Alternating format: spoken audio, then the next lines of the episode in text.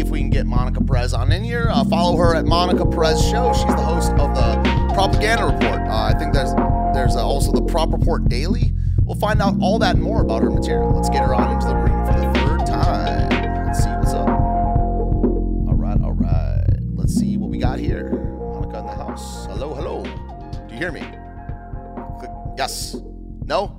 Let's see. Sorry, can you hear Oh, me? Oh, yay. Hey, Monica. Sorry, sorry. Hey. I have a double mute thing working. fine. Hi, welcome back to the show. Hey. Hey, thanks for having yeah, me. You got me at a great. time. First Yeah. thing in the morning. Yeah, I'm on great. my I was wondering about that. So yeah, you're you're you moved out west, right? And you're yeah, Right. yeah, cool. So um, I don't know. You enjoying the gas prices? That's the first thing. I, it's kind of a Oh my not- gosh, it's well, well over six dollars a gallon. Wow. Well, Really? Yeah, I mean it's always over five. Yeah. And the first time when I lived here a long time ago, it reduced the traffic greatly. Like gas prices doubled. It was awesome. I loved it. I was like, I'm well, it's well worth paying double for gas just to avoid the traffic. yeah, But a little silver lining. Yeah. As like I think it's the first line of Dostoevsky's something, the idiot or something. The uh the man is a creature who can get used to anything, and I think that's the very best way to define him. So anytime this happens, I'm like, yes, we just we can get used to anything, which is a little scary because Yeah. what we're getting used to is something I people would have called me a conspiracy nut job and did a few years ago, and I was like, you know, when you give up your civil liberties, things can get kind of ugly. Yeah, yeah, it's it's a good time to be a conspiracy person. It, it's Oh, yeah, vi- yeah. vindication. uh, Like it seems like every single month or every single week, so it's fantastic. Yeah. Yeah. I mean, I probably asked you this before, but did you? Was there a time in your life when you were like really blue pilled, where you weren't, where you accepted the narrative? You know, Yes, I absolutely. I I had this show on WSB, which was you know not my idea. I was sitting next to somebody at a wedding, and she just loved my thoughts. I was an anarcho-capitalist. I had just like, I was like, oh my gosh, like. Yeah, that was my first aha moment was the, the whole Republican Democrat thing is bullshit. It's amazing, you know? And she was just like, wow, I think you might be right. And I, and I thought, okay. So she brought that. And then, but even in the beginning, I would say unequivocally on the air, because I started peeling the onion on this stuff and I started saying, I would say on the air, I don't believe 9 11 is an inside job. And I remember why. And then, and then it went away because I discovered that I was wrong about this one thing. And this was the only thing was that I don't believe they, meaning the power elite, Dick Cheney, Bush, whatever, would do that. Mm. I didn't believe they would do it. And then when I when I really dug into the Boston Marathon bombing and I saw that they did do that, like I was there was no question. I'm not going to get into that. I've done like hours on that and I probably told you the story.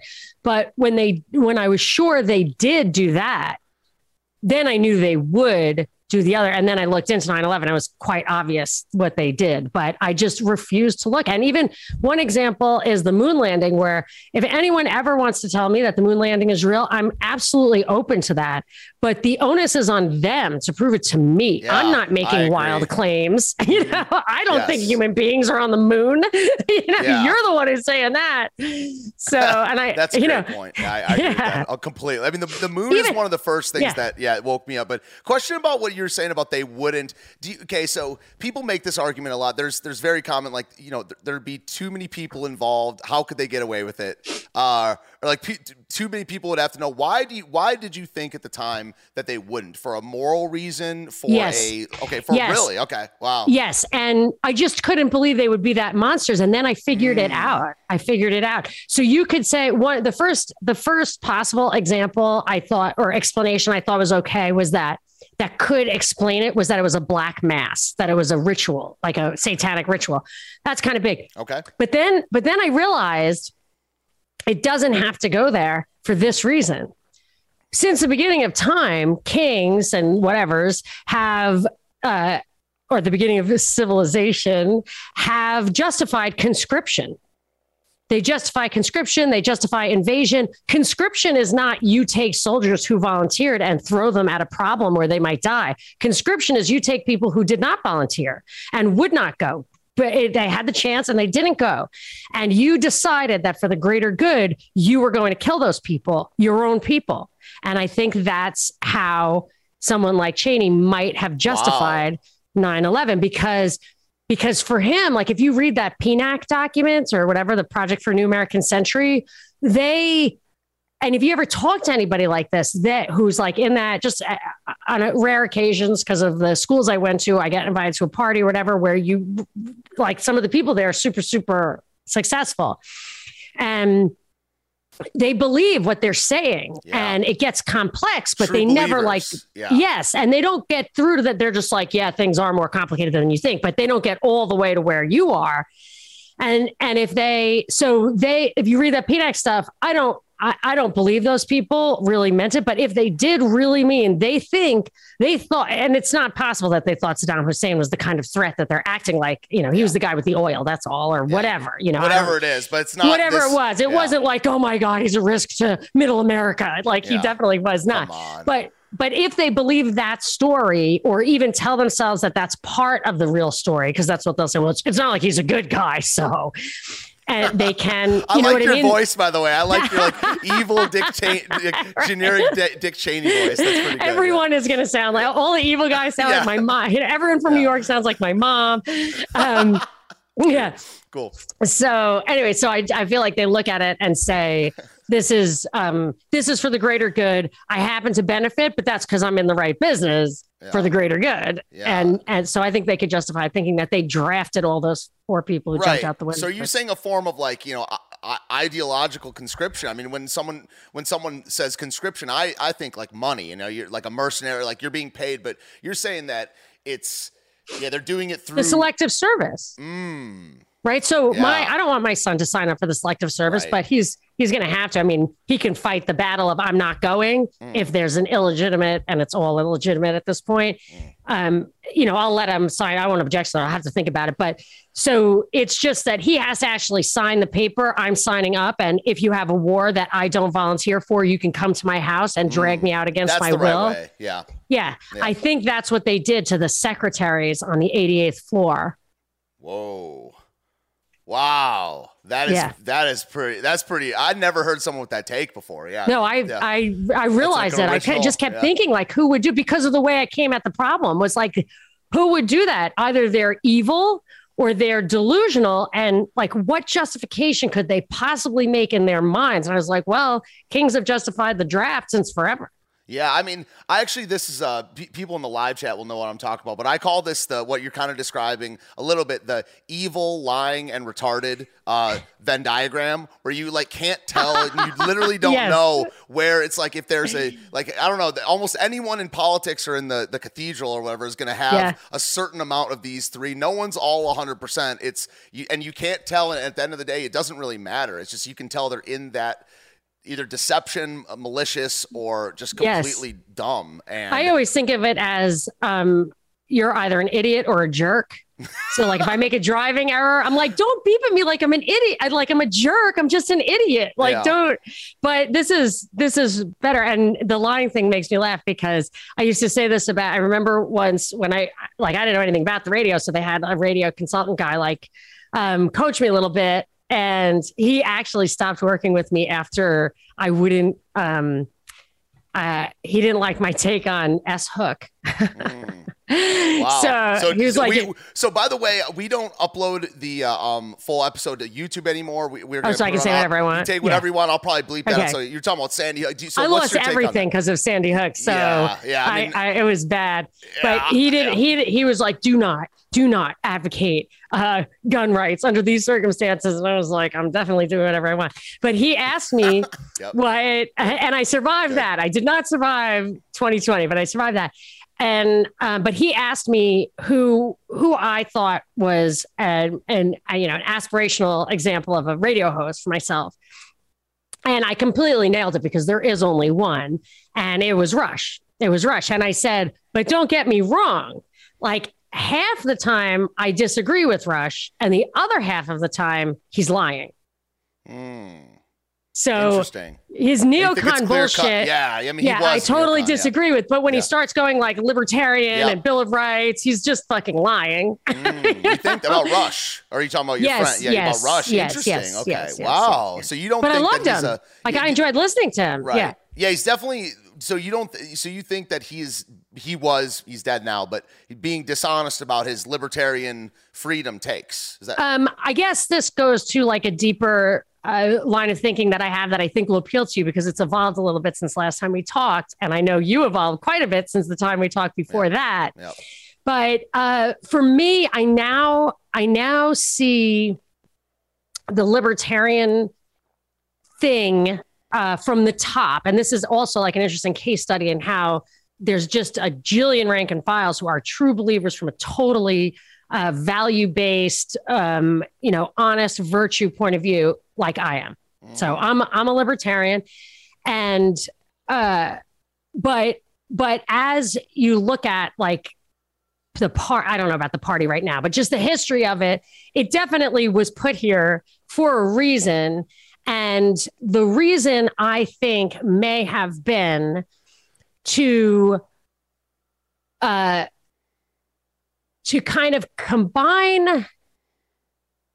I guess the reason would be to separate the holistic view of society, um, like government economics. You know, it used to be called political economy. I'm reading a book about how, like, it's the separation of church and state is not is not a gimme. you know, when you have a culture of one ethnicity, one religion, to divorce that from the state gives the state an opening to cause problems. So I I honor like cultural problems. Yeah. So you have to have a holistic approach to humanity, which I can do without coercive monopoly force. Like I don't need the actual state, but I can understand because now that we see how simplistic like the voting population is or whatever, you you can see that they would they might want to inject this libertarianism to make those separations, but it also can uh, it, it, I think another problem with it is that it gets libertarians to defend uh, pro business policy, for example, or corporate preference. Uh, because it can it's can it can be confusing not real hardcore libertarians but it's used to take libertarian advocacy and apply it to like I remember Bobby Jindal used to say, we, you know, screw these liberals, we're going to have pro business policies. And Chris Christie used to do that. Marco Rubio, I'm like, I don't want pro business policies. I want strictly constitutional policies, which would be basically no policies. So. I don't want any of that. But it gets, it, it just, I guess the simplest way to put it, and I love the pace of your show, but like I, I'm so inarticulate sometimes on the fly. Definitely work it out. This is fine. Take your time. Okay.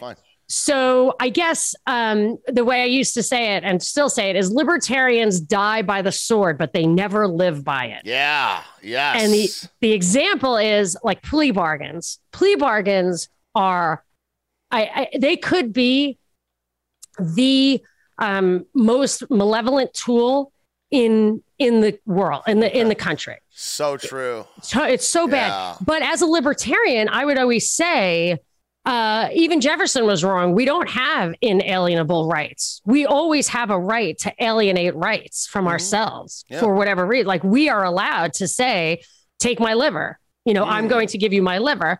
And, you know, so so it's still, you know, if as a you sign it libertarian. away, if you sign it away, Yeah. that's Yes. you alienating it, correct? Right. And I Mm. can't, you know, I can't even advocate that suicide should be illegal as a libertarian. But when it comes to the plea bargain, I mean, it's such it's it's such a moral hazard to allow the government to threaten you with, and, and I also don't like um, consecutive sentences because the same single act is called different crimes, right? So Mm. I don't think I think it's like a double jeopardy to be able to charge someone at the state hate federal crime level. charges when there's a murder.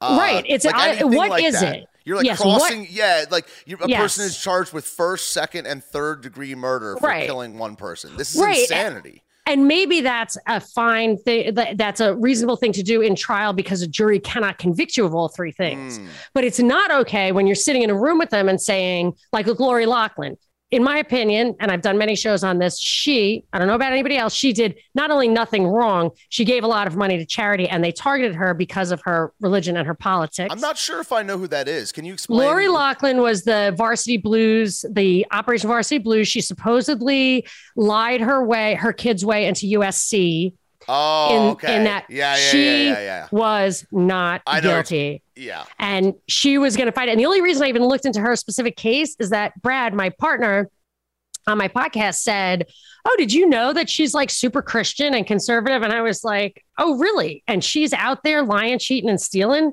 Come Hmm. on. Either she's full of shit or it's or they are. yeah. And boy, are they to the point where she was one of the only ones who was really going to fight it. So the day that that uh, Felicity Huffman, whatever, said, "Okay, I'll take your two weeks in jail," Lori Loughlin said, "I'm fighting it," and they said to her, "Oh, really? Because now we're charging you with so much stuff that you could go to jail for 40 years." And and by the way, what she did may not even rise to the level of criminality at all. It could Yeah. have just been a tort. With tort, you have damages. So all these fundamental legal principles go out the window when you start piling on charges for a single act and a single state of Yeah. mind. You put it in different jurisdictions, and then you use that to, for example, Tommy Chong went to jail for a crime he wasn't even accused of. Because of a So plea. his his son was entrapped on making an artistic bong. Uh, it's a long story. I won't get into, it, but his son was entrapped, and they went to Tommy Chong and they said, "We're going to charge your your son and your wife, and they may face 90 years in jail, or you can take our plea and you can go to jail for them." Which I I can't even. And in the bargain that they wrote it up for the dot for the court, it said he's well known for mocking law enforcement in film. wow. Okay. So he didn't even, he, they didn't even say he did anything wrong except for mock them. And then, but they threatened his wife and child with 90 years in jail. This is a criminal syndicate. I mean, this is this is that's criminal. Yes. Like, yeah, yes. that- it's that like a mob thing. We'll Yeah, break your is. legs. We'll break, we'll break your wife's leg in front of you. Right. if you don't do what we want. And then, um, and I think so. I think every single thing should go to jury. I think juries should be instructed about jury nullification. And if your argument to me is, well, we could never process everything if you had to actually have a jury trial, it's like, Then then why are there so many crimes? Yeah, I've watched don't. forensic files and they're out of crimes. They're Wow. out of crimes. Like they're starting to just make shit up at this point. I used to be addicted to it. Now they're not out of all crimes, but 99% of all crimes are like, oh yeah, he found his wife cheating, shot her, and everybody knows it. You know, Yeah. like that's not a forensic file. But like as far as something that's gonna really take up the court's time, all you need is to make sure that you're only only have crimes against persons and property. Don't touch me or my stuff, or it's not a crime. That's not all a a crime, is. That's all that That's law is. All, there has That's to it have a victim. It's- yeah, exactly. Yeah, I mean, then it gets to whether you know the, the subjective power comes from basically the sword, or there's if there's yeah. I mean, the, I wanted to i wanted to ask you this um from you know ten minutes ago or something like that. What do you think is a debate we have a lot on my show? What is a lie and what makes a liar? Like, is is intentionality involved in in the definition of a lie or a liar, or someone can someone be lying on unintentionally? Uh, I guess I would say there's two. I would say a lie has to be intentional. Okay. But I would say that there are two places where your question would be valid. And one is when you're kidding yourself. Hmm. Self delusion. Yes. And then, um, and that goes along with my ethical glass ceiling thing, where um, I think John Updike might have said it better, which is a man. Um, it's very hard to convince a man of a truth when his paycheck depends on him not Ooh. knowing that. So that goes with that self delusion thing, which I would say St. Peter is going to hold you accountable for that. I guess depending on your capacity, a la the parable of the talents, like depends on how much you can take psychically, Yeah. but um, or how much is riding on it, like 13 kids or whatever. I don't know.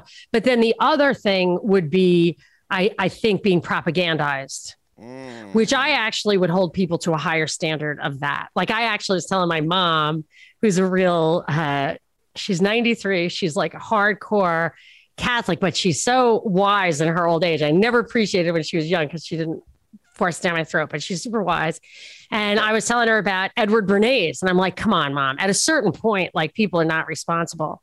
She's like, ah, people have free will. It's your job. He doesn't go into your house. I know Edward Bernays. I mean, what they're doing is pretty strong. But how do I, you know, now when they start putting fluoride in the water, maybe you're not responsible for that. And I remember I was talking to somebody uh, um, who shall remain nameless. Not that you know him, but it was uh, it was a priest who said that there's a chance that the 9/11 bombers, so this is a Catholic priest, not a Islamist, um, went to heaven because mens rea wise, they thought they were doing God's work, right? But I I countered that immediately by saying, and I I deduced this, and I'm sure I could later, and I I found it later as a truth that that can't be right because God cannot help, hold you accountable for things if He didn't give you three things. You you have to be able to tell the difference between right and wrong, and then I have to wonder about the Garden of Eden, story. But anyway, you have to know the difference between right and wrong. You have to have reason, um, so you can kind of apply that to your situation, and you have to have free will. Mm. So these guys, I think it's probably innate to know that killing is wrong, or at least post eating from the tree of the fruit of the knowledge of good and yeah, evil. Murder's wrong. You know, like post murder's that, wrong. Murder's wrong. Yeah, has to be an inherent thing. So, and unless you lack reason, you have to understand.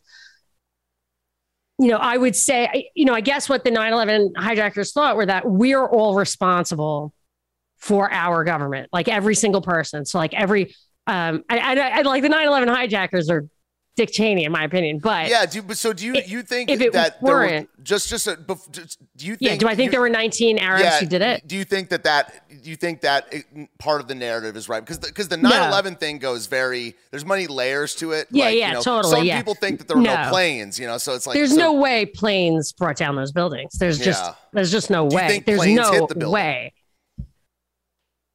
Uh, I think planes or something painted like a plane hit the building, okay. but I don't think there's Some any sort way of projectile that looked like right. but I don't think it had. The, no, but I think it I was agree. a. I think it was a Molotov cocktail mm. that hit it, a giant Molotov cocktail yeah. that that made a lot of yeah, fire, explosion, and then just other me shit. chucking a vodka bottle from the yes. ground. Like that's what is. yes. Yeah. And, it, and, it, just, but something else pulverized the building. And I just was talking to somebody the other day and I was just like, oh my gosh, of course. If the buildings hadn't been pulverized, if they had just been demolished, there would have been a pile of rubble like a quarter of the size of the building. Mm. right. Think about full, that. Yeah. Yeah. But it, but it, it went all the way into the ground. Like it's yeah. just no chance because there were six. My father actually worked on the Twin Towers as a construction worker, and wow. he worked on. I think he worked on the sixth sub basement. Monica, so are, you, I, are you a Fed over? just kidding. Are you oh in, my in, in God. A, do you get called a Fed? Do you get? Do, do you get?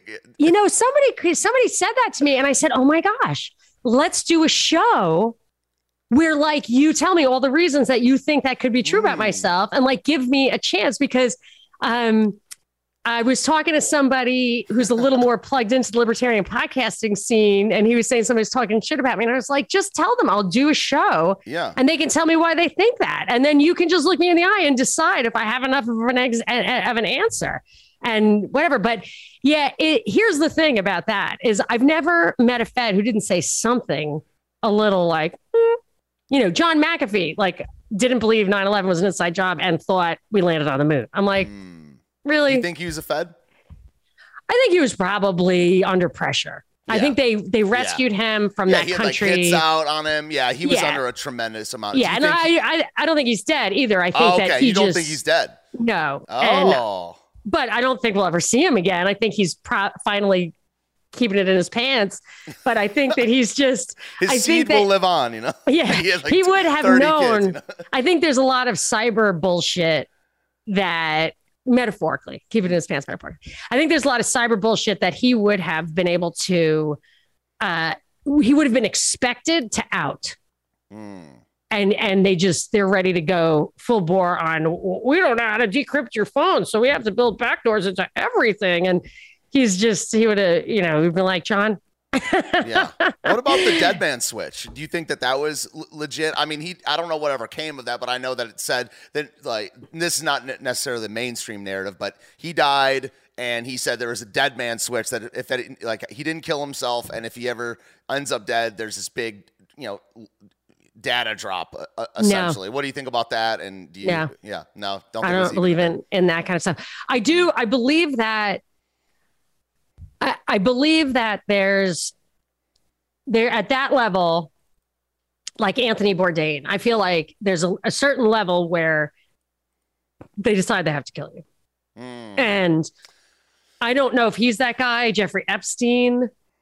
I just don't know. Yeah. But I don't I don't have that hunch with him. I absolutely think Anthony Bourdain had to go. Because he was But- involved in the, he was getting close to the child, you know, the, the pedo ring thing, right? There were two reasons I think he had to go. Uh I don't I don't think he had to go because of this, but it was really weird that he went to Palestine and you know, he went into their building, you know, he had food with them and he just humanized them, which is not a mainstream media narrative at the moment. Like that um, Habib or Hadid, whatever her name is, like Yeah. this runway model said, Okay, I stand yeah. with the Ukrainian people. I'm like, you're, you know, don't know what you're talking about. And she's like, and Definitely, we're going to get into that. Palestinians. The, the, I got Yeah. a lot of questions about the Ukrainian Yeah. thing with you and international stuff in general. Yeah. So anyway, Uh, and then she said, and I also stand with the Palestinians. And they're just like, oh, I had no idea you were such a raging anti Semite. How could you do that? I feel personally threatened by what you're saying. And she's Palestinian. Like, can you really not acknowledge that you have a side? You know, I don't wade into of the most that. I'm not frustrating like a, things. Like yeah. people are biased. Everyone's biased, and it's like their whole. Right. A lot of people's holy grail is like if you're unbiased, that means this is an anti-human argument. Like every person has some sort of tribe, some sort of side, some sort of point of view. It doesn't mean we can't tell the truth, but you have to acknowledge this, and it's not that big of a deal, Well, right? but you, but you don't have to attribute anti-Semitism to her. No. Oh, of course. because not. she's No. Palestinian. Yeah. You know what I mean? Like Yeah. you can question the motives of it like anybody else. And I think there's a lot of silo stuff going on. So you can have the discussion about like Ilhan Omar and AOC can have the discussion about Palestine, but Anthony Bourdain cannot bring that to CNN. Like that's not the place that they they that's not the container they Mm. That's want that in. cool for for that Yeah. their narrative. Their, yeah. True. But I don't think he was killed for that. But I think it demonstrated that he uh, could not be. He could he he could not be controlled, and I think the same thing about Joan Rivers. And I'll tell you about that in, in a second. So then, when he was going out with As, As, Asia Argento or whatever, like that, his girlfriend, and he said, like, uh, when I realized all this Harvey Weinstein stuff, I was like totally horrified at my own past behavior, and I stand with them, and I now advocate for women. Hashtag Me Too, yada yada. Then when he died of suicide, supposedly, I said I took it at face value, and I said that there's only one thing that would make me think that this was not a suicide, and is that's if Asia Argento's story does not hold up. Mm. And then it came out that she had been the subject of a sexual harassment lawsuit against uh, an Ooh. underling male. Shady. And so if you were gonna, if you were going to get somebody to, if you if you had somebody compromised like that, because that was like unknown, then you could say, hey, just play this Harvey Weinstein thing out for us, would you? You had interaction with him, and this is how it's gonna go. And she'd be like, sure, no problem, I get it. So if Bourdain had found out about that, I think he was too honest and had too much integrity. And I think that was demonstrated by the fact that he kind of, you know, stepped outside the fold on the Palestinian thing, that they knew they could not count on him. And that was a major operation. They had to yeah. see that through. Wow, I, I mean, this is one of the reasons I like you know like having you on because it's just you just entertain stuff in your brain, and this is how to think. I mean, it's it. it- Yes. This system is so corrupt, and there's so many layers to it that, like you, kind of back to the beginning of the interview, it's just the onus is on the people accepting this weird clown world to justify these ridiculous things that are going on. Like, if it's face value, you have to tell me why because it makes no sense. Like you're allowed to say certain things in a certain situation, you're not allowed to say them.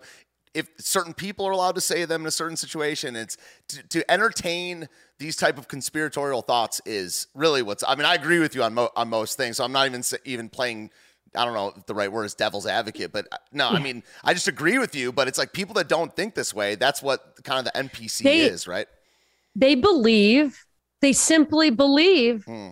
that the media would not or could not get away with it. That's Yeah. all. Oh, That's they all. totally do. That's They it. There's it nothing all more to it. And if Yeah. you pressed somebody on what they believe, that's always where it will end up. Yeah. It'll never end up anywhere else unless someone says to you, I have firsthand knowledge. And no one's ever said that to me. Yeah. So quick. So last time you're on, um, I I don't think you know. You can stop me if you know what I'm talking about because I don't think at the time when I had you on, I was mentioning this in public. But so I was arrested by the FBI last year. I don't know if you. Wow. Yeah. No, so I, don't, I was I don't streaming. Ins- I was streaming inside the Capitol, and I was I got arrested a month later by the FBI. They raided wow. my mom's house. Uh, now, like the the court developments have gone to a point where I'm, t- I'm talking about it publicly and stuff. But that I usually bring that up when I talk about you know, this is one thing I do have firsthand knowledge on. And yeah, you know, do certain, tell. Yeah, do I tell. mean, I'll tell the whole story. I'll, I'll send you a link to it when I'm. Yeah. Okay. Uh, when yeah. I get sentenced, I'm gonna do like a ask, ask me anything and like you know you we'll, got it. Well, all all will be revealed, but.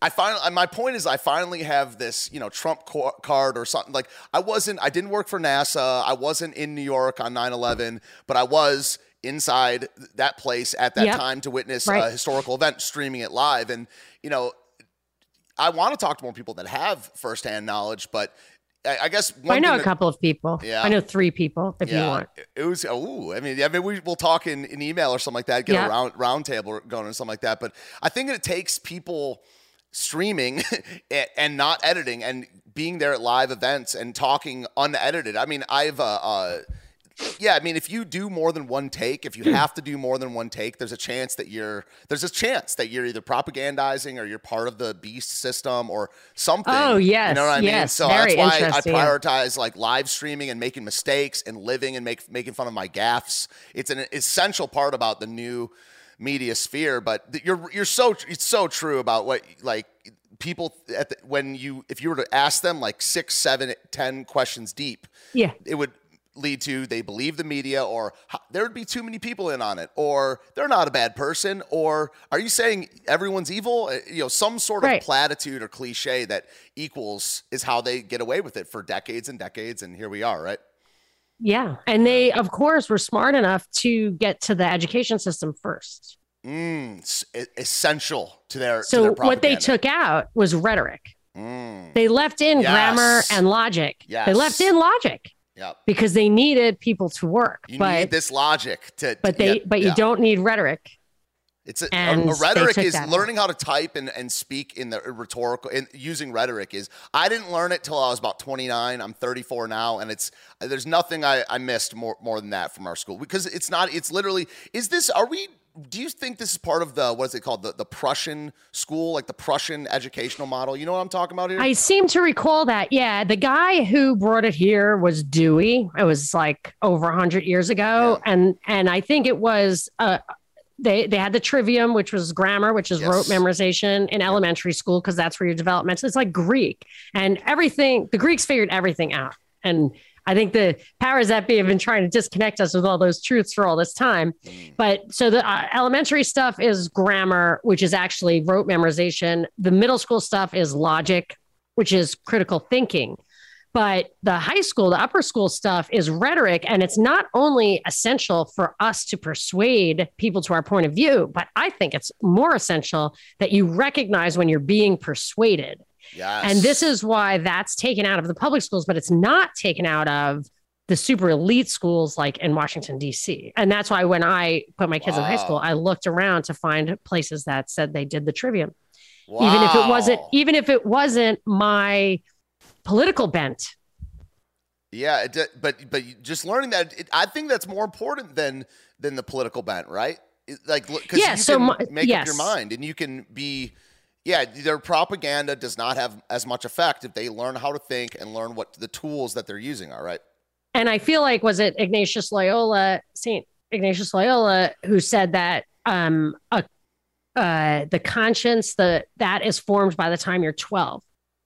So mm, even when you see, like I, I see the kids, the high school kids. I have a lot of interaction with high school kids getting, you know, really stupid on the TikTok and stuff, like really stupid. Yeah. And I feel like whatever phases my own kids go through, they, I have to have confidence that because I taught them right and wrong and I taught them how to think that when they get their first paycheck and have their first baby, the reality of what I said or what they learned or what they in, ingrained in them is going to come rushing back and two plus two will equal four again Maybe Yeah. not, but it's all I can do because they're out in the world and they won't they won't live in the bunker until the bunker's the only place to live. Well, this is. I mean, uh, this is a point I've been making. Like, I'm not a. I'm not a dad. One. Hopefully, one day I will be. But I, I don't think you can. th- What you're talking about is programming your kids and indoctrinating them, but in a good thing. Like, I don't think you can. There's no indoctrination vac, vacuum. I mean, you're gonna say you make it to 12 or whatever the moral age is. It, you're gonna have some sort of value system. So you have to make sure it's like a good one, and that's literal programming, right? Well, I maybe I should have done that more. And I do feel like being a libertarian parent is um, maybe not like for libertarianism. I had a sister who's dead now, but she had serious psychological and drug problems. And at the end, she got arrested, uh, or she had a suicide attempt that I think was probably like drug seeking behavior. It was pretty controlled. So they cleaned her up. And for 60 days, she was clean for the first time in her life. And they were going to let her out. And I was like, she's going to be dead within 24 hours. So the alternative was to involuntarily commit her. And my family was split on this. And I was in favor of it Mm. because she was not competent. She was mentally ill. An outside force intervened. So it's kind of like banning guns and then making them legal 50 years later. You have a cultural problem there. Yeah. Uh, people aren't going to understand it. Yeah. So she she just could she didn't she couldn't even get it through her head like go do your drugs. She used to like welfare was her drug money. They used to actually pay for taxis to bring her to the methadone clinic. And if I thought she could only have done one tenth of her drugs, like I know a lot of drug addicts because like in my world, um, or it was when I was young, you know, my family, I have eight older brothers and sisters. If they had so in my research, it was like you have to do one tenth of what your Jones was before, one tenth. And I just didn't think she was going to be able to handle it. So uh, I was, you know, people were looking to me to like advocate for her freedom. I was like, I, I, I, we have a responsibility Wow. to this human being who's been handicapped. And, you know, I'm not saying that the government has the right, but I'm saying that I have the right. So you essentially are become she's become your family's property. She yes, and and I have a responsibility to my family. Yeah. Like that's the Cool. thing about libertarianism. You have a responsibility to the babies that you have, to the old people in your life. You can't steal from other people to pay for those people, but then you have this responsibility. And to think that I can't be trusted with that responsibility is is an aberration.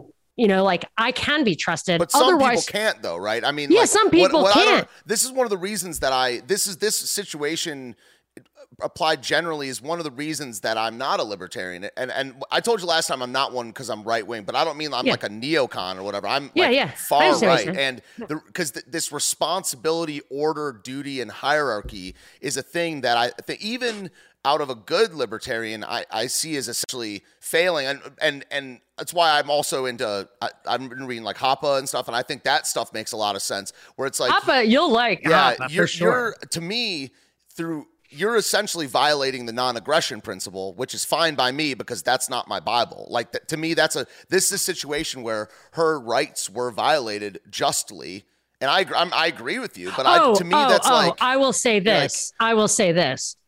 She was a serious danger to people. okay. Was she doing Yeah, she was a that, that serious that, it danger, just yes. like it was a potential thing? Yes, there were two things Mm. that she was involved in that were very serious dangers. Um, and I, I can give you an example. She would drive. She didn't always take the cab. She would drive. Uh, I mean, nodding. I don't know if you know junkies. Yeah. They nod off For sure. Like she was driving, nodding off. Um, she did something. I mean, she, people have died around her. Yeah. Okay, so this is like And not then some also, BS. she lived with my mother. Yeah, She lived with my mother, and she had extreme uh, volatility. right. So there were real dangers. So just to just to But, just but I'm not even sure. Yeah. So I, I don't, I didn't have to get past that.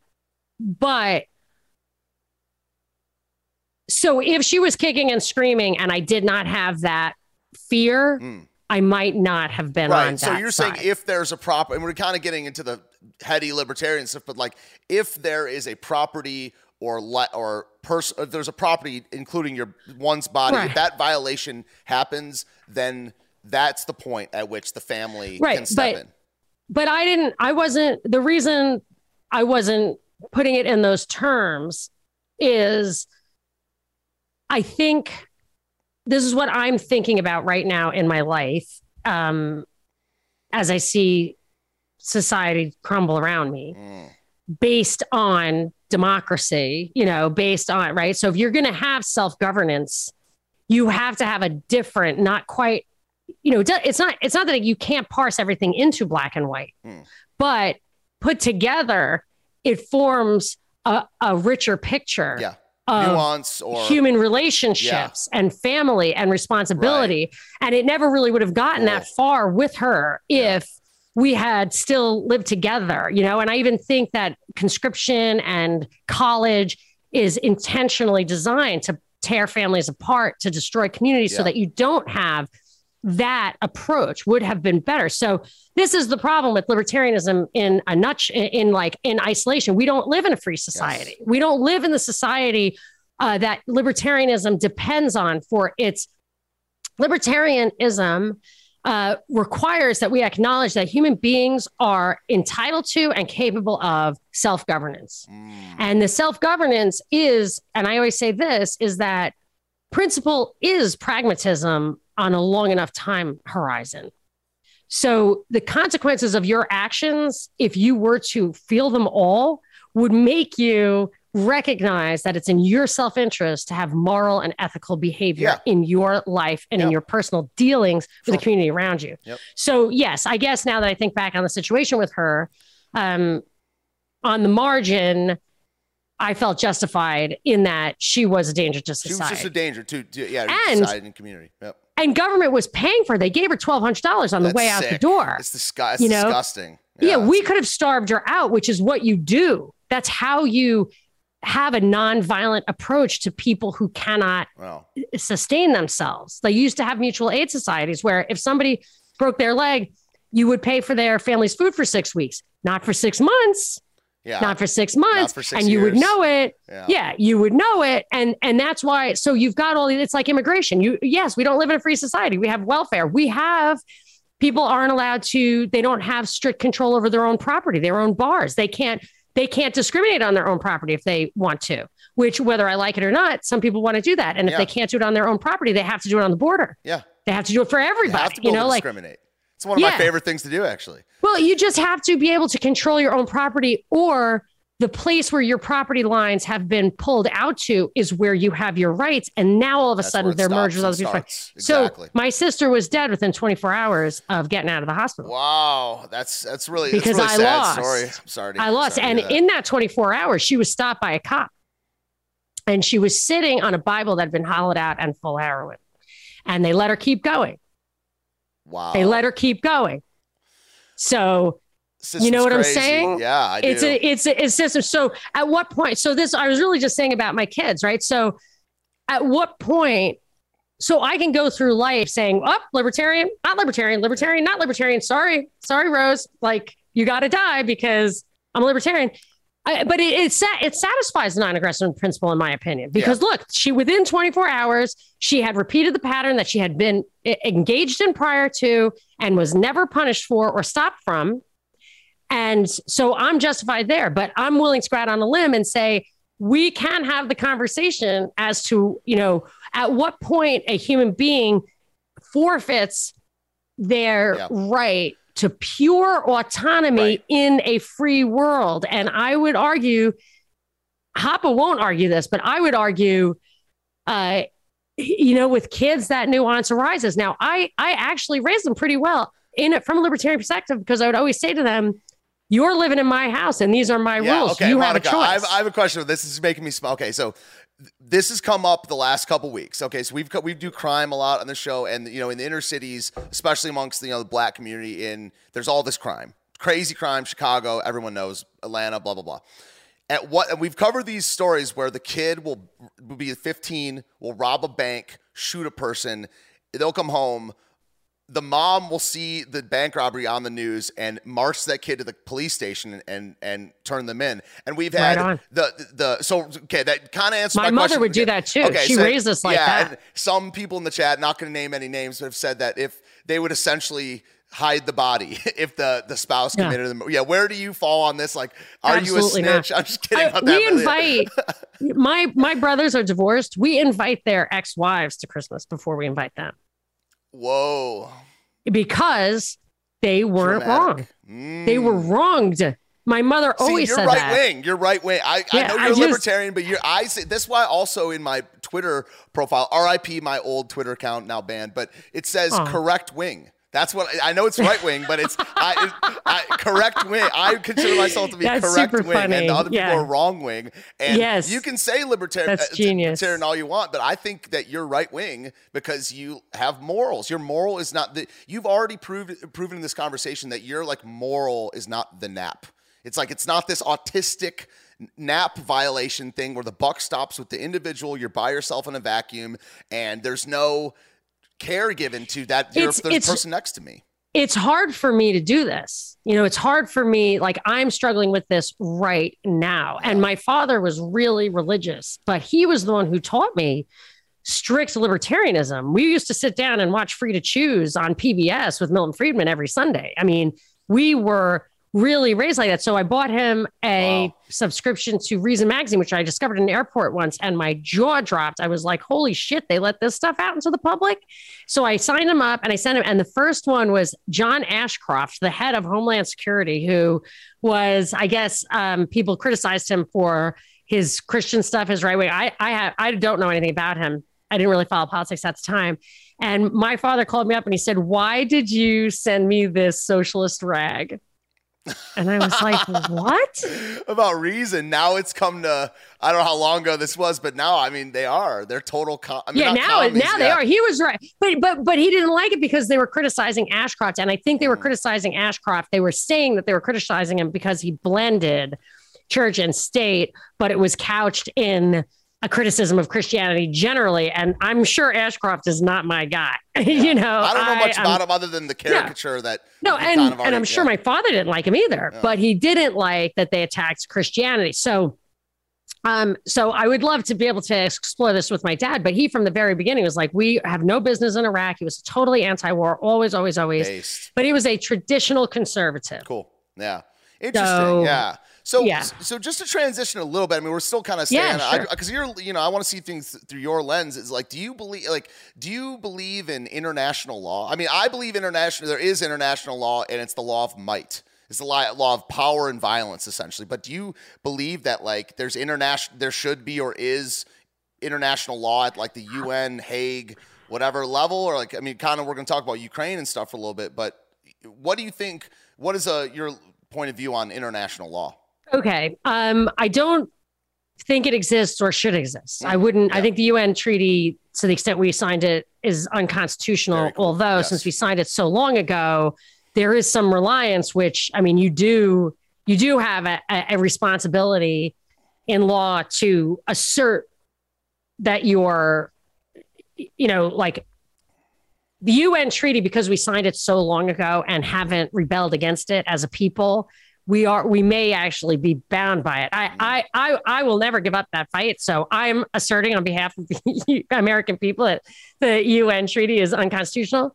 So I don't believe in any of that. There is a book, Vattel's Law of Nations, which I've read more than once, was the most used uh, resource for our founders in drafting the foundational documents. And I've used it to defend Donbass and Crimea. So what like, it does, like though, Putin, it, like him taking it or like whatever the de- defending he's which side of it. defending people who were aggressed by a, a covert invasion by the United States. In, Agree. in This is why I'm pro, unironically pro Putin and pro that he's justified. This is NATO is he's the totally aggressor. justified. Totally in, in my opinion, Yes. I mean, I don't like bombs dropping, but, No, but he gave them eight years. They were Yes. killing those people in Donbass, and Yes. um, and you have the right. I love Monica Perez, guys. I this is I love this shit right here. Yes, keep going. Yeah. So they have the um so uh, I was defending the people in Crimea and Donbass because from in 2014 I wrote the article on it Yep. on Crimea in that they uh, are people who, and this is enshrined in the Declaration of Independence, they're people who now have the right to change their government, which they can't change. They can't take and take that right lightly. It really shouldn't be exercised by a, you know, it cannot be exercised by a fringe minority, whatever. So I feel like, um, and this is where you know, human nature, the nature of humanity, the um, uh, the argument for democracy or for libertarianism all comes down to the human being. And I think that, and I could be wrong about this, but my superficial understanding is that English common law, this Vattel's Law of Nations, these are legal principles that have emerged over 10,000 years, let's say, that have, um, uh, they have enshrined at various times the justice of this. No crime is a crime except for if it violates this. Don't touch me or my stuff. Don't touch me or my stuff. That's the law. Now, people have arguments over what's their stuff. Mm-hmm. Yes. And that's what courts are for. That's what actual case law is for. That's what that teases out the nuances of that law in particular situations when those situations actually arise, not preemptively. That's what they use false flags for to get you to think, or opportunistic false flags to get you to think that the world is a different place. School shootings because uh, kids like to shoot each other in high schools. They don't. They yeah. don't. That's not a real thing. They had to make that up. But but when real things happen, that's when you have precedent. And I love that. And this is true for the law of nations. And the reason that we, and it's extra obvious in the law of nations, the reason you abide by the law of nations is that you want to be protected by it. That's why American exceptionalism, which was about an exception to uh, the law of nations, it was about demanding, asserting sovereignty without respecting sovereignty. Yes, that's what we're and doing. I, yes, that's the whole yes. Western MO. Yes, and I said from years. the beginning, yes. it destabilizes the international order. So the Middle East used to, I mean, I had callers call who remembered the 60s and they said they had such hope that JFK um, you know, they were secularizing. The Middle East was secularizing, and you know, we only take out the secular ones. We only take out, you know, Nasser, Assad, Hussein, Gaddafi. I mean, these were the secular leaders. So it's not an ideological, whatever religious thing. But when you when you show them that you can cooperate, you can be Gaddafi, you can be Hussein, you can capitulate, and then you get murdered publicly by the people that you trusted who can ever trust there you you've absolutely undermined any hope for uh, diplomacy yep.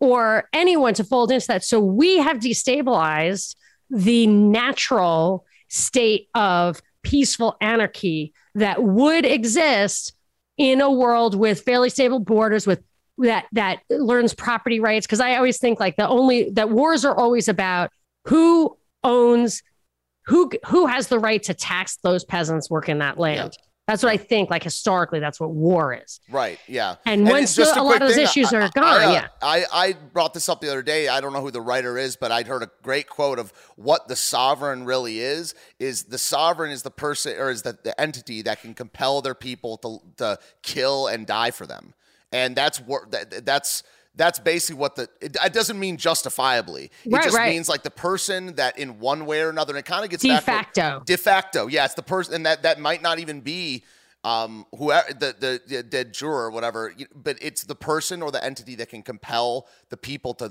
fight and die for them for a, a certain municipality or for property or for you know you know whatever that goes right with my, yeah, my, the way I've thought exactly. of these of these problems in the past. But yeah. I feel like when you have um, time and information like we have, we do have property disputes in Palestine. Um, and like it looks like Ukraine is having a property dispute, but you really, the United States shouldn't be the one to have uh, disrupted the Ukrainian certainly that's situation. Obvious. Certainly that's obvious. Like but they did it. Yeah, yeah, yeah. Exactly. Well, I mean, that's interesting because I got, got woke up to the Ukraine thing in 2014 when I was a total lib shit. Like, and even then, I Lib was like, shit? Yeah, that yeah, shit lib, libtard, lib shit. Wow. Yeah, t- completely. Yeah, I, I, it's been a long road for me.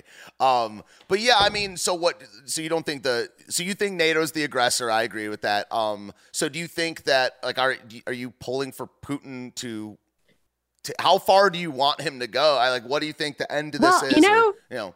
I heard somebody say, "Did you ever hear see uh, Tejas and Donbass or Alina Lipp?"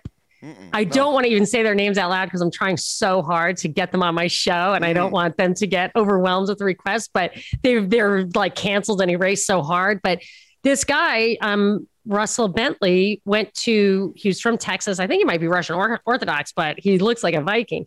Um, and he went and was fighting in Donbass. I guess he was a U.S. soldier in the past, and uh, he's been Pro-Russian fighters. reporting. Wow. Yeah, Wow, he's been yeah. reporting from there. And I think he said that the deal's already been cut, that they're going to let NATO take Ukraine up to Kiev just as a face saving thing. And then Putin can use the rest. And I think Putin wanted Ukraine to be a bridge. I think that it could have been. I think he's totally justified. His demands are absolutely um, the minimal that the minimum that he would need for security. Absolutely. Uh, yeah, I'm pulling for him. And in my observation over many years, 10 years, he's, I don't think their propaganda is as bad. I think that um, when I see civilians, uh, dead bodies on the dumb propaganda we get, I assume it's us. Yep. I assume that it's the the Azov battalion. I don't like Nazis. Yep. I think it's uncool that you know why they had to bring the Nazis in. They had to bring the Nazis in because regular Ukrainian army would not kill the people in Donbass. Mm. So they they created the Azov Battalion in May 2014. So it's not this organic, emergent Nazi problem. Never is. ISIS wasn't. Uh, it never Yes. is. These groups, yeah, it's all, totally for a reason. Yeah. Yeah, I and they probably disenfranchised those people already. They they've been cultivating hate there, that kind of hate for um, a decade or more. Uh, I think at, maybe even 20 years. And they they had Stepan Banderas, who was like their hero because they were locked in a struggle between Nazis and communists. So you know, all right, so they went Nazi, uh, whatever. Yeah. But you don't have to. Uh, memorialize the guy with the boulevard named after him in Kiev in Yeah. 2014. Like that was the reward, I think, for Tyahnybok and his people who were controlling the Maidan and stuff to uh you know as a nod like like we're not kidding we'll really go nazi for you you hear about the one with the, uh, the the lady took down the drone with a can of tomato, like a t- tomato paste or whatever. no Yeah, there's. I mean, we covered this co- like almost you know a couple days this week with all the war propaganda. They love their stories. The Ghost of Kiev. Adam Kinzinger tweeted out a picture of Sam Hyde saying that it was. Uh, I don't know if you saw it. Like total. Yeah, uh, too much. Sam Sam Hyde's an online comedian, and they they he thought that they photoshopped his face onto a jet airliner or whatever, like a jet plane. you know, th- but there's a story of this lady taking out a drone with a can of pasta sauce, and they're like, "Oh, she's a hero," and it's just. and if anyone were going to do it it would be people in Donbass who've Mm. been fighting man, woman, and child for eight years. And I'll tell you, do you know who Alexander Zakharchenko is? Mm, no. Or is it these is names Zakhar- on lock. Like yeah, yeah. Yeah. Yeah. Well, this guy, that, that name was always hard for me to get my mind around. It's like Z A K H A R S H E N K O, I think, Alexander. And uh, I, I could cry like when I think about him. He was back in the day when I was following this because I had the radio show back then. So I would dig into stuff like you wouldn't believe. I would spend two full days. Like I would start working on Thursday for a show on Saturday afternoon. It could have been the best show on radio. Um, but I, so I used to really dig into this stuff. And that Alexander Zakharchenko was a guy who like always stuck in my mind because he had been like a miner and then he started a mining company. And uh, he said, look, I, we don't need anything. We just need weapons. We are, you know, and I remember thinking, he didn't say this, but I, I kept thinking, I, I, that's when like I had this aha moment, like, oh my gosh, they have men. so all they need is the weapons. They have men. People, And I realized why Clinton and NAFTA, his stated goal at the time, which I actually remember, so I can't give you a link for it, but I remember him saying that we are going to move the United States into a service um, economy. So it's going to be 70% service. And um, yes, you get more bubbles that way because you can, you know, depending on if you actually give the labor more productive, more productive labor, like a bigger piece of the action, which isn't always true. But um, but what they really did, and it harkens back to Patrick Henry, who said we cannot have this kind of a government without an agrarian society. If you're moving toward a merchant society, it's not going to work. Got to outsource and, it. Yeah. Yeah, and I and they're just not going to understand it, and you, they're not going to be able. I I don't know what Patrick Henry teased out, but I know it now. You really can't tyrannize uh, a bunch of people who have their own food, their own yep. land, their own weapons, and have neighbors and have, um, you know, you just can't do it. It's not possible. And that's what this guy was saying. And I believe that it's mineral rich or rich of something over there, which is why they wouldn't just cut it loose. Like Crimea has such important geological, geographic mm. um, value. And this guy, those fucking cowards, blew him up in a cafe and Ooh. he was like 43 what i mean that that wow. guy was a bag of meat that really had a unique value really high value. My father always taught That's me like only cowards use bombs. Yeah. And they know who did it. And i think putin wants that guy's ass. They know wow. who did it so if, uh, if uh, the shit ever hit the fan and we were to become like you know political like tar, would you ever uh, consider going to Russia or China or something like that? And, well, here's the problem know. with going to Russia. I'm not Russian. Yeah. They they don't want me. Yeah. You know, they don't right. want me and they they shouldn't trust me. And they shouldn't, right? And my as a nationalist, they shouldn't. why. Yeah, they shouldn't. They yeah. shouldn't. And and uh and I and I, you know, I've thought of that, but I've had so and I and I got this from this one thing. I've had podcasts with people. Do you ever have a podcast with someone you just love? Yeah, right and, now, really. Yeah. Oh, thank you, sweetie. Well, you're. I you hope you're not having. for me. thank you. I knew I was wondering if that was coming, but I, I, but you're not going to have the experience that I had, which was this. Okay. That you have this, that you love this person, you really, you, you know them, you know their sense of humor, you get where they're coming from. You're so excited for the conversation, and then in my case, and this happens to me like three times, because I think that way, I'm like, hey, bro, super cool high five. How about, you know, whatever? Like one guy said, you know, the Pope drinks the baby's blood or whatever. And it was just like fucking just cricket. Yeah, just, like, you yes, know, and you're just I like had that experience with the oh, show. Yeah, yeah. Uh, it hurts. I I don't actually know you, and you definitely don't know me. oh, it's so painful when that happens. Yeah, and I just yes. feel like when I when I show up at the Kremlin, Putin's gonna be like, you fucking consumerist capitalist yeah. slob. Depart Why from me. I, I, never knew you. like, yeah. Right. You know, yeah. it's like, I wow. just, you know, what am I going to do? Show me your tits or keep walking. so, true. True. Well, hopefully it doesn't come to that, right? no, yeah. well, not, not these days, but there was a time. Anyway, oh, so, so I just, what a good eh, moment. So I just don't think that they want me. Yeah, for sure. Well, I mean, so I've been to some... Russia twice though, and yeah. it's actually really nice. Like I went uh, a few years ago for the World Cup. I just w- weirdly had an invitation from you know some of my a business associate of my husband's, but we went to Moscow and stuff, and I had been there ten years prior to that, and the difference was amazing. As as one person said. Uh, I mean, it's like living in Germany. Mm. And, everyone looks like, is that a good thing? And it's like, no, no. I mean, it's nice and clean. There's yes. a Tiffany on the good. main, the thing. Yeah, right. And I and I was like, it was totally fine, nice and normal. I'd love it was to go. Fine. Yeah, that'd be. I, I, could live there. Yeah, but yeah. and you're gonna love this. Uh, they so my brother, who's a truck driver, George, the friendly truck driver, he said to me, it's like, just tell me one thing about Russia because he likes to watch this show. Um, fucking asshole or something where they track down it's not like gay porn they track down these bad drivers and they they rough them up i don't okay. know if they hit his windows with a baseball bat or, or, oh no they just put a sticker on it that you cannot get off that says i'm an asshole mm. cool so it's like cart so, narcs you, do you know you know the cart narcs yeah Whoa. The Cart Narcs is a YouTube channel heavily covered on my show where they camp out with hidden cameras in par- in uh parking lots of oh grocery stores, God. and they go up to people and put them on YouTube that don't return their cards, and they have like hood magnets. They have suction cups that uh, say "I'm a lazy bones" that doesn't uh, return my cart. Very wholesome material, but it, it resembles that. Keep going. My Yeah. brother ha- has a peep about that too, and loud music and everything like that. So he said, I, "You gotta just tell me one question when you go to Russia. I just need to know one thing. Tell me if you see anybody with pink fucking hair." and No one, right? I- Not a soul, right?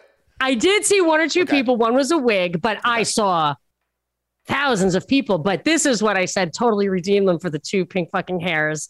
Was we were in, I think outside, I think it was St. Petersburg, outside the Winter Palace, which is the one in the city.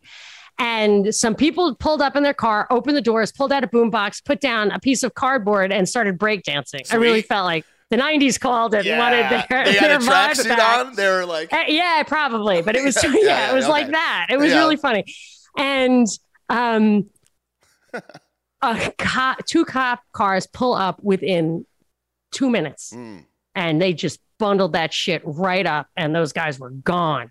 And I was like, George, I found your town. whoa, yeah, round So- them up, right?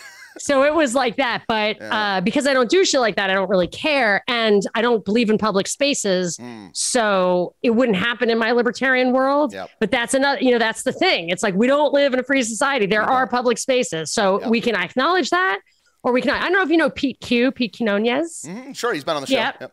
Yeah. So he turned me on to Hoppe, which I thought I had every Hoppe a known man, but um, what's to be done? I think, Yeah, you know, the like sure. take off. I haven't Yeah. read that yet. So Mhm. now, um, you know, I don't know if I'm ready to really give up the ghost here on my absolutely hardcore libertarianism, Yeah, but that's why I I, did. That's the, you're you're speaking my that. language because like that's why I did. One day I was just like, it makes no sense, and it's just not where we are. It and It's not if it- where we are. It's not where we are, and we're gonna die one day. So it's like I want to be where I am in the limited time I'm here, and it it just Yeah. that's why I'm correct wing, and I think so are you. Um, so yeah, this is great. So um, so one thing, I, so people are putting questions in the chat. We got about ten minutes Sure. left, but Yeah. one, we're gonna get some questions. But I what I was wondering is usually we play a little game on the show here, um, and so I'd kind of design a different one for uh, every guest. But what I want to know is in no in no particular order. I'll make a list over here, uh, more of a list, not really a game. But who are in no particular order the most evil people in the world right now, and they have to be na- they have to be names. Yeah, that, yeah, alive right now, and they have to be you know knowable enough. Either they have to have a Wikipedia or a Twitter, or like you know Klaus Schwab, you know whatever. They have to be a, a Yeah. famous enough name. It can't be like the a, a CEO of a company we don't know. Yeah, someone. Yeah, I mean, I would say, you know, Klaus Schwab and Fauci are up there. Uh, I mean, the other ones that spring to mind, but if I, my geez, my Top- guess let's is do eight, by the way. Yeah, because there's going to be we're gonna- yeah eight. Let's do top eight. eight. do I, top I was going to stop at three. No, I think um, Larry Fink is probably one of them. Um, uh, Elliott Abrams is probably pretty not sure. bad. Dick Cheney's still alive. Cheney's still alive. That's right. He's still alive. Uh, Quest in the chat says death match. That's what we're doing right now, by the way. Yeah, that's why we need four Okay. more. oh Um, shit. Okay, let me let me keep going. Um, let's see. You know the the low hanging fruit Yeah, is like Richard Haass. Um, David Axelrod's probably pretty bad. Yeah. Uh, I mi- I might. How many is that? That's uh six so far. We need two more. Okay. Um, I'm gonna say. I'm gonna throw. It's a toss up between Nancy Pelosi and Gavin Newsom, and then, but the last one I have to say, uh, Joe Biden because he's the stay stay Puft marshmallow Yeah, man, and the- that makes him evil, Yeah, yeah. Okay, like so actual evil. okay, so who is the number one seed and who's the number eight seed? Who's the mo- who's the t- number one and number eight? Uh, I'm gonna say Biden Biden is number One? one. number one. Yeah. Okay, so he's one. Okay. Yeah, because I mean, I think you have to multiply it by the the harm done. Oh, true. Exactly. It can't just be like the evil in their heart. It has to be what they're actually. Yeah, I Okay. think so. And then um, I evil in their heart would be Elliott Abrams, but harm done at this point might be kind of low. So I'm going to put him. Abram. And so being the eight seed, you would eliminate that person. Okay. So Biden's still in. Okay. So well, who would be number seven seed? Like who's going to survive the death match? Um, so Biden as the, the most seed, evil. The most Who's going to evil. win? Yeah, yeah. But we have evil. to do matchups. So Biden beats Abrams. Uh, like uh, who's number Okay. number number the number two seed? Klaus Schwab, Anthony Fauci, Larry Fink, Um, Cheney. number two would be Klaus Schwab. Okay, and who's he going up against? There's Pelosi, Axelrod, Haass, Cheney. Um, I would put Axelrod. Okay, so he Axelrod gets eliminated. Okay, so we got a couple more matchups. Okay, so Fauci, Larry Fink, who's the number three seed? So we're doing three and six seed right now. Uh, who's the number three? And So Fauci, Larry I, Fink, I have Cheney, to put Fauci up there. number three. And who does Fauci eliminate? Uh, Cheney, Um, Haass, Pelosi. Jeez, that's really It's hard. hard. Yep. Um, uh. I guess I'm gonna say Pelosi. I guess I'm it's hard when you get to this true Yeah. evil. This okay, so Yeah. cool. And now we have Dick Cheney versus uh I don't know versus Larry Fink. Who wins out of those two? Who's the more evil of the two? I guess I'm gonna say Cheney. Okay. All right. So now what we have is Anthony Fauci, or no, sorry, we have Joe Biden versus Dick Cheney. Who wins of those two? Who's more evil?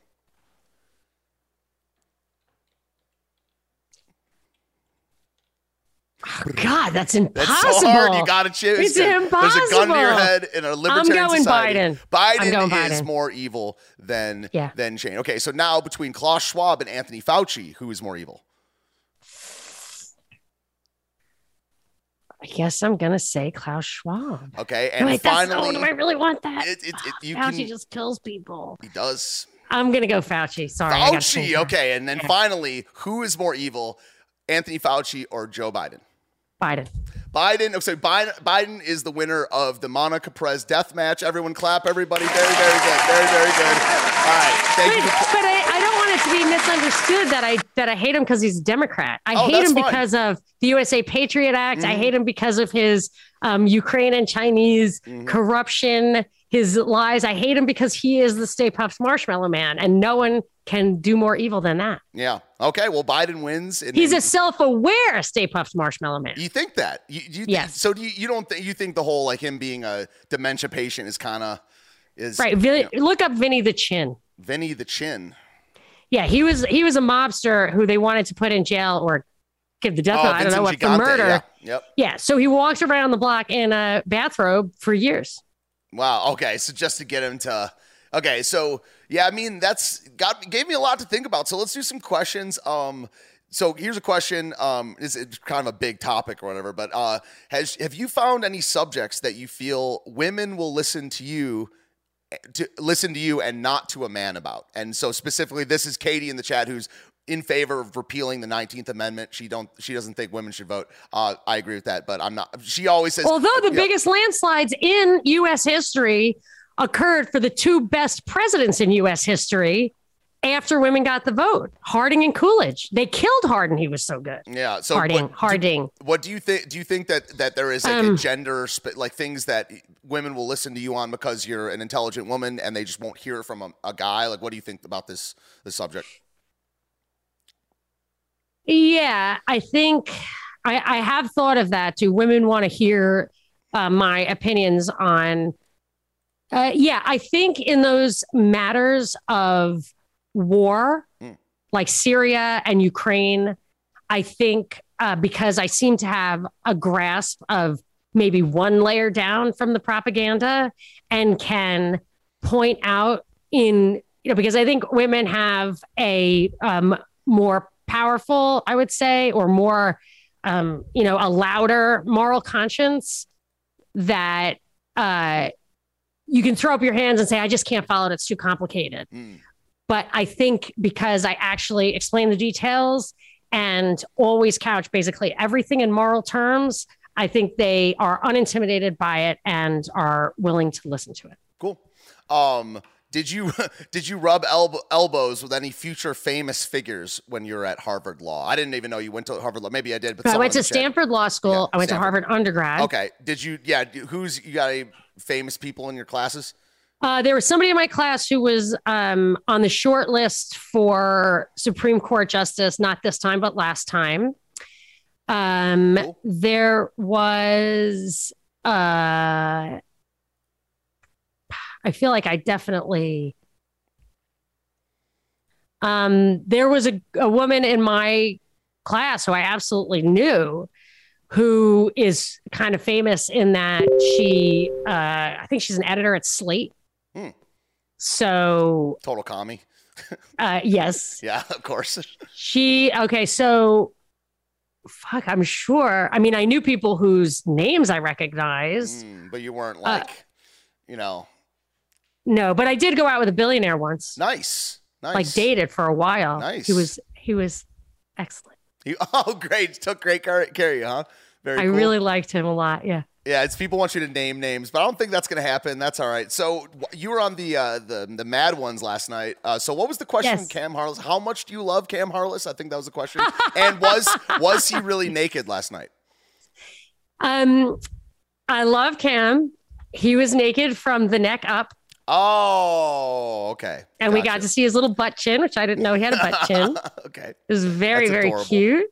Yep. And uh, yes, I do love Cam. He's very easy to get along with. And it's one of the, it was probably my, really, we achieved the pinnacle of low stress podcasting last night in that I, it was absolutely had no different emotional feel to it than chatting with him on the phone. Cool. Wow. Very. I was on there a couple months ago. Though it's definitely a great experience. Maybe I don't know if it's a great listen, Yeah. but it's a great experience. Well, whatever. And Yeah. I gave up drinking for Lent, so I couldn't Okay. enjoy. You couldn't, you couldn't imbibe. Yeah. No. Uh, H- Horatio says, "Do you think that the Ivy League is an indoctrination camp for the political class?" Um, I actually don't. Everyone there is already indoctrinated. Oh, And True. my father didn't want me to go to college at all, and Harvard in particular, because he thought, you know, I, I, I transferred from a community college to Harvard.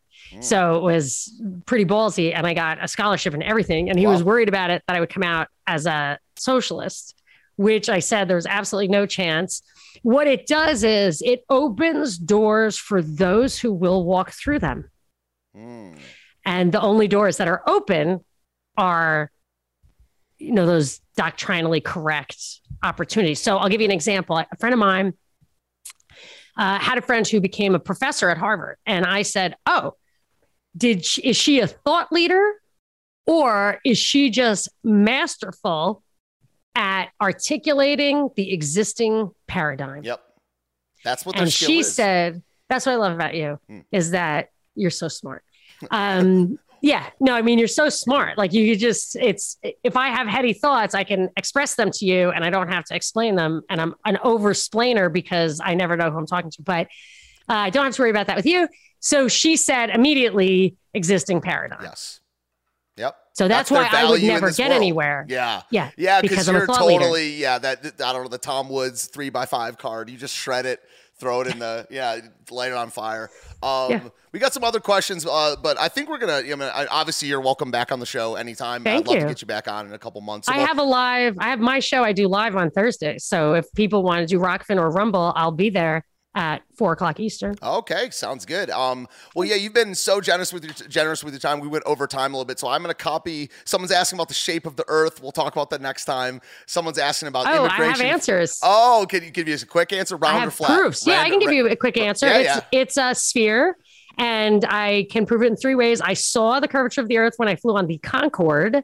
Um, I circumnavigated the globe in twenty in like a week, but I the sun was in the right place the whole time. Mm. And when uh, battleships launch, uh, you know, missiles or whatever, they have to take. They can dip down behind the horizon, so it can't be seen with the naked eye. But they have to. They have to adjust for sh- sh- the curve. curvature. Okay. All right, so everyone just left because we're anti globetard here on this. Uh, this I'm just kidding. Am I- am I- I'm just kidding around. Well, you know, half. yeah, yeah. Whatever. Goodbye, Monica. I don't care. Right. Don't- I, I, pro- I offered proof. yeah, that's fine. No, that's fine. That's all, I'm and you just can teasing. rebut. I'm just teasing the people in the chat. Um, we'll it. definitely talk about it next time. But um, Fine. Yeah, Monica Perez is awesome. Have a fantastic. right, next time day. let's You talk about dinosaurs. dinosaurs. I, fa- fake or real?